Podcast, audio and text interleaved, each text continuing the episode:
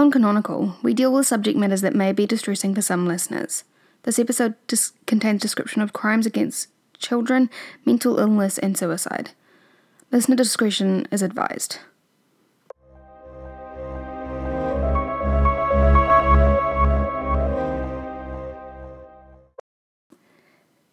Nearly 20 years ago, a verdict was handed down in a horrifying case of infanticide. Andrea Yates was convicted by a Texas jury for murdering her five children. That was the beginning of the end of Andrea's story. For now, we need to take it back to the beginning. This is canonical.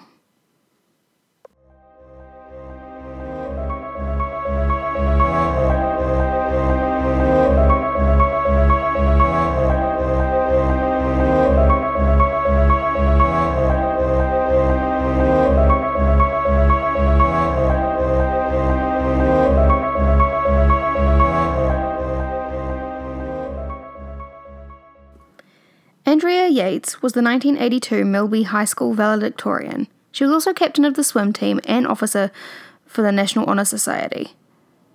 After she graduated in 82, she went on to complete a two year pre nursing program at the University of Houston. She finally graduated from the University of Texas Health Science Center at Houston before going on to work as a registered nurse at the University of Texas MD Anderson Cancer Center from 1986 to 1994. In the summer of 1989, she met Russell Rusty Yates, and the couple soon moved in together. They married in April 1993 before having their first child, Noah, in, ni- in February 1994. Shortly after Noah's birth, they left Houston for Florida after Rusty was offered a job there. They had another child before returning to Houston before Paul, their third child, was born in 1997. After suffering from depression in her teenage years, life was seemingly normal for Andrea until after the birth of her fourth child. Her depression had returned, and on June 16th of 1999, Russell, Russell found Andrea shaking and chewing her fingers. The next day, she made an attempt to complete suicide by overdosing on pills. She was found admitted to hospital and she began taking antidepressants. They apparently didn't work as they was meant to, as soon after her release she was begging Rusty to let her die as she held a knife to her neck. Again, she was hospitalized and was started on a cocktail of medications, including the antipsychotic Haldol. After her condition improved and she was released, she continued taking Haldol. Rusty moved the family out of the motorhome they had been living in into a, and into a small home. Andrea's mental health seemed to stabilize over this time. That is, until July of 1999, when she suffered a nervous breakdown which culminated in two suicide attempts and two psychiatric, psychiatric hospitalizations over the summer. She eventually was diagnosed with postpartum psychosis.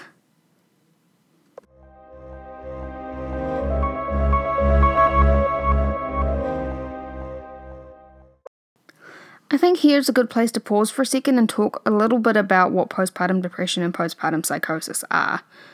Early in medical history, it was recognized that some severe mental illnesses could start abruptly after childbirth.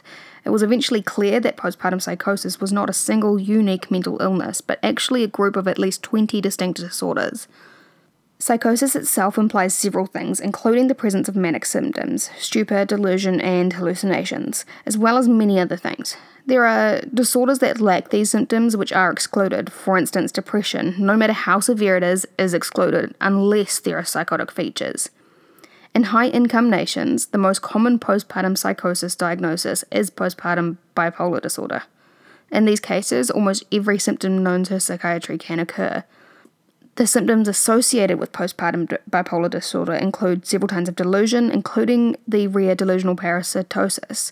According to studies from the British Journal of Psychiatry and the Oxford University Press, about 40% of sufferers have puerperal mania and another 25% have an acute polymorphic syndrome. Postpartum depression or postnatal depression, on the other hand, is a mood disorder which can affect both parents. Symptoms of PPD can include extreme sadness, low energy, anxiety, crying episodes, irritability, and changes to sleeping patterns. The onset of PPD is usually between one week and one month following childbirth. PPD can also uh, negatively affect the newborn. PPD's exact cause is unclear, however, it is believed to be caused by a combination of physical, emotional, genetic, and social factors.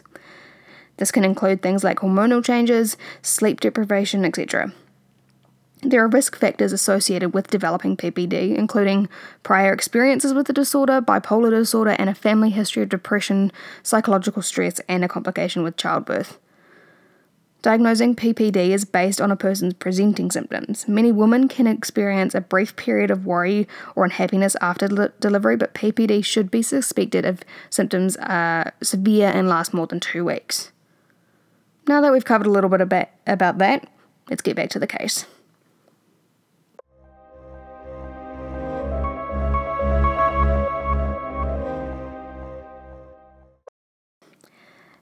Andrea stopped taking Haldol in March 2000. She gave birth to her daughter Mary eight months later on November 30th. She appeared to be coping well until the death of her father on March 12th of 2001. Andrea stopped taking her medication. She also had begun to read the Bible with fervour and mutilate herself. She soon stopped feeding Mary and became so incapacitated that she was once again hospitalised. This brings us round to April 1st, 2001. She was now in the care of Dr. Muhammad Sa- Saeed and was treated and released once again. Barely a month after she was put under Dr. Saeed's supervision, she de- degenerated into a near catatonic state. She filled the bath in the middle of the day and was hospitalized the following day after a scheduled doctor's visit when Dr. Saeed concluded that she was most likely suicidal and had filled the bath to drown herself. However, Andrea later confessed to police that she was planning to drown her children that day, but had decided against it. This brings us round again to June 20th, 2001. Rusty Yates left his home and began heading to work at the Johnson Space Center. He was unaware that breakfast that morning would be the last time he would see his five children alive. He left Andrea to look after the children against Dr. Saeed's orders to supervise Andrea around the clock. Rusty's mother Dora was scheduled to arrive at the house to look after the children, and le- in an hour later. In that short 60 minutes, Andrea drowned all five children. John, Paul, and Luke were killed first. Andrea then laid them on her bed and covered them with a sheet. She then drowned baby Mary and was found by Noah, who asked what was wrong with the baby. Noah apparently began to run, but Andrea caught him and drowned him as well. She left Noah in the tub but laid Mary in John's arms on the bed. She called the police, asking for an officer, but refused to say why they were needed. She then called Rusty and told him to return home.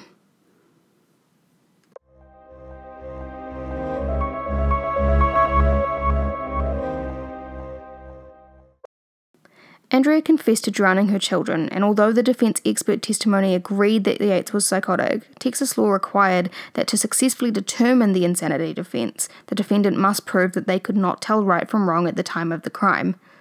In March 2002, the jury rejected Andrea's insanity defense, finding her guilty of the murders. The jury also refused to give her the death penalty against the prosecution's request. Andrea was sentenced to life imprisonment with the eligibility for parole in 40 years. However, on January 6, 2005, a Texas Court of Appeals refer- reversed the conviction. Dr. Park Dietz, a California psychiatrist and prosecution witness, had admitted his testimony had been materially false. In his testimony, Dietz stated that shortly before the murders, an episode of Law and Order had aired featuring a woman who drowned her children and was acquitted of the murders by reason of insanity. Author Suzanne O'Malley was covering the trial for several outlets, including NBC News. She'd previously been a writer for Law and Order and immediately reported that there was no such episode.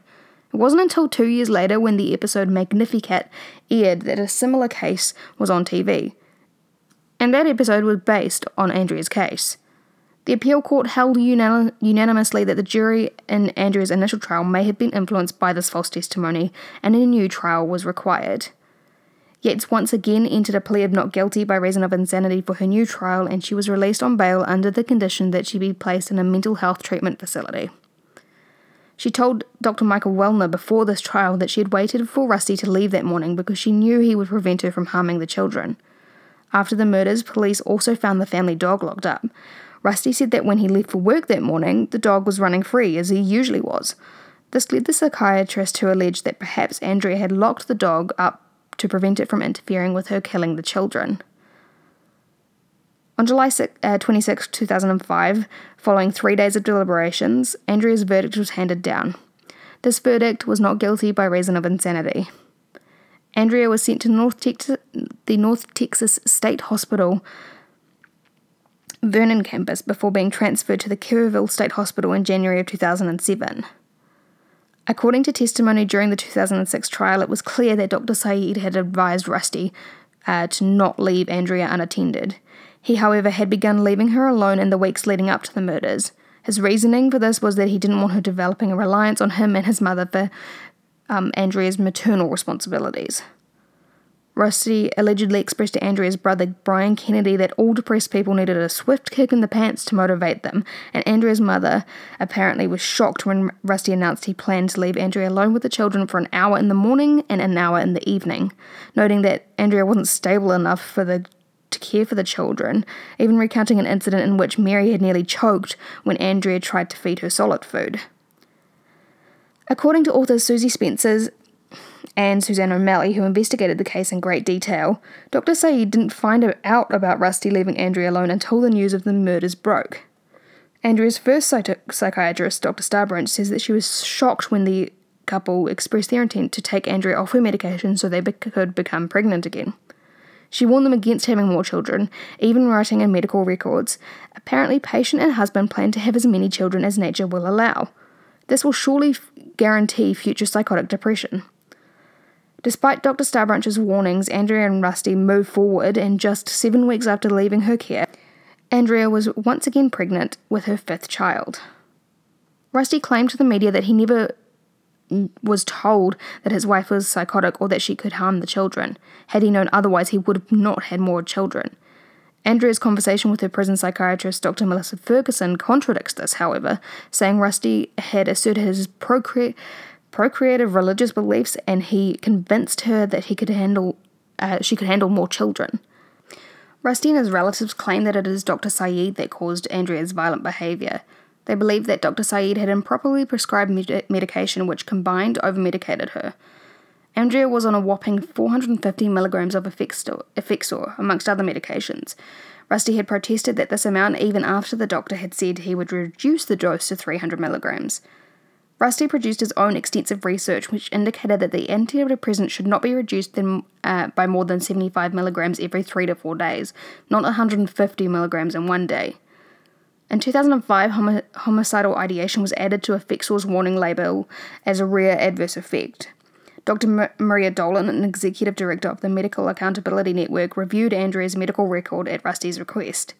Her review found that Andrea had been taking Effexor since her first suicide attempt in 1999, but that Andrea had been taking twice the recommended dose for at least a month at the time of the murders. The media began insinuating that there was a responsibility for the murders on Michael Woroniecki, an itinerant pre- preacher, as he was pushing a fire, fire and brimstone message. Rusty had met the preacher while he attended Auburn University, and certain teachings of the preacher were found in his newsletter titled The Perilous Times, which the Yates had received on several occasions.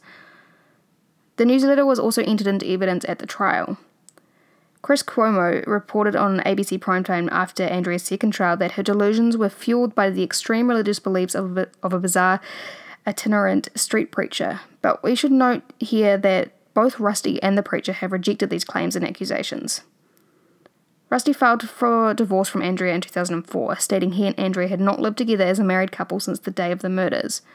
The divorce was finalized on March 17th of 2005 and Rusty began dating his second wife, Laura Arnold, soon after. The couple were married on March 25th, 2006 and had one son together. They later divorced in 2015. Andrea, while in prison, said that she had thought about killing the children for two years and added that she thought she just wasn't a good mother and that her sons were developing improperly. She told her jail psychiatri- psychiatrist, quote, It was the seventh deadly sin. My children weren't righteous. They stumbled because I was evil. The way I was raising them, they could never be saved. They were doomed to perish in the fires of hell.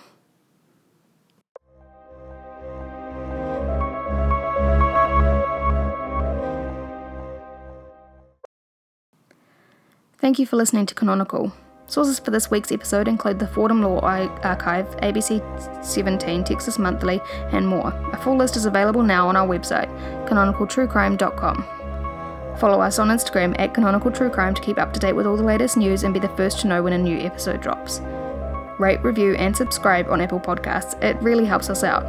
You can also listen on Spotify, Stitcher, or wherever you listen to podcasts. If we aren't on your favourite platform, let us know and we'll do our best to get on there.